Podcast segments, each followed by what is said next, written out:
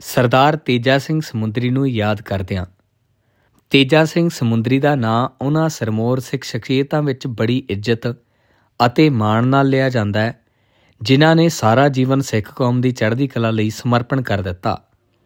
ਉਹ ਸੂਝਵਾਨ ਨਿਧੜਕ ਸਿੱਧਕੀ ਦੂਰ ਅੰਦੇਸ਼ੀ ਪੂਰਨ ਗੁਰਸਿੱਖ ਸਨ। ਉਹਨਾਂ ਨੇ ਸਿੱਖ ਕੌਮ ਨੂੰ ਚੁਣੌਤੀਆਂ ਵਾਲੇ ਸਮੇਂ ਆਪਣੀ ਸਿਆਣਪ ਅਤੇ ਠਰਮੇ ਨਾਲ ਕਾਮਯਾਬੀ ਦੀਆਂ ਮੰਜ਼ਲਾਂ ਵੱਲ ਵਧਣ ਵਿੱਚ ਯੋਗ ਅਗਵਾਈ ਦਿੱਤੀ। ਆਪ ਦਾ ਜਨਮ 20 ਫਰਵਰੀ 1982 ਨੂੰ ਜ਼ਿਲ੍ਹਾ ਅੰਮ੍ਰਿਤਸਰ ਦੀ ਤਹਿਸੀਲ ਤਰਨਤਾਰਨ ਦੇ ਪਿੰਡ ਰਾਏ ਕਾ ਬੁਰਜ ਵਿੱਚ ਪਿਤਾ ਦੇਵਾ ਸਿੰਘ ਤੇ ਮਾਤਾ ਆਨੰਦ ਕੌਰ ਦੇ ਘਰ ਹੋਇਆ।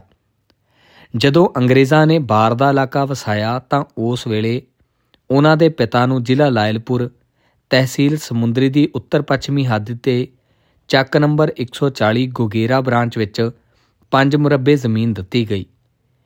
ਇਸ ਮਗਰੋਂ ਪੂਰਾ ਪਰਿਵਾਰ ਇੱਥੇ ਆ ਕੇ ਵਸ ਗਿਆ।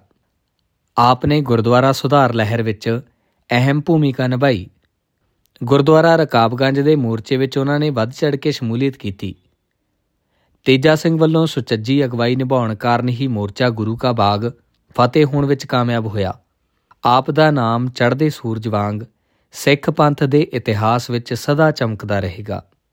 ਵਾਹਿਗੁਰੂ ਜੀ ਕਾ ਖਾਲਸਾ, ਵਾਹਿਗੁਰੂ ਜੀ ਕੀ ਫਤਿਹ।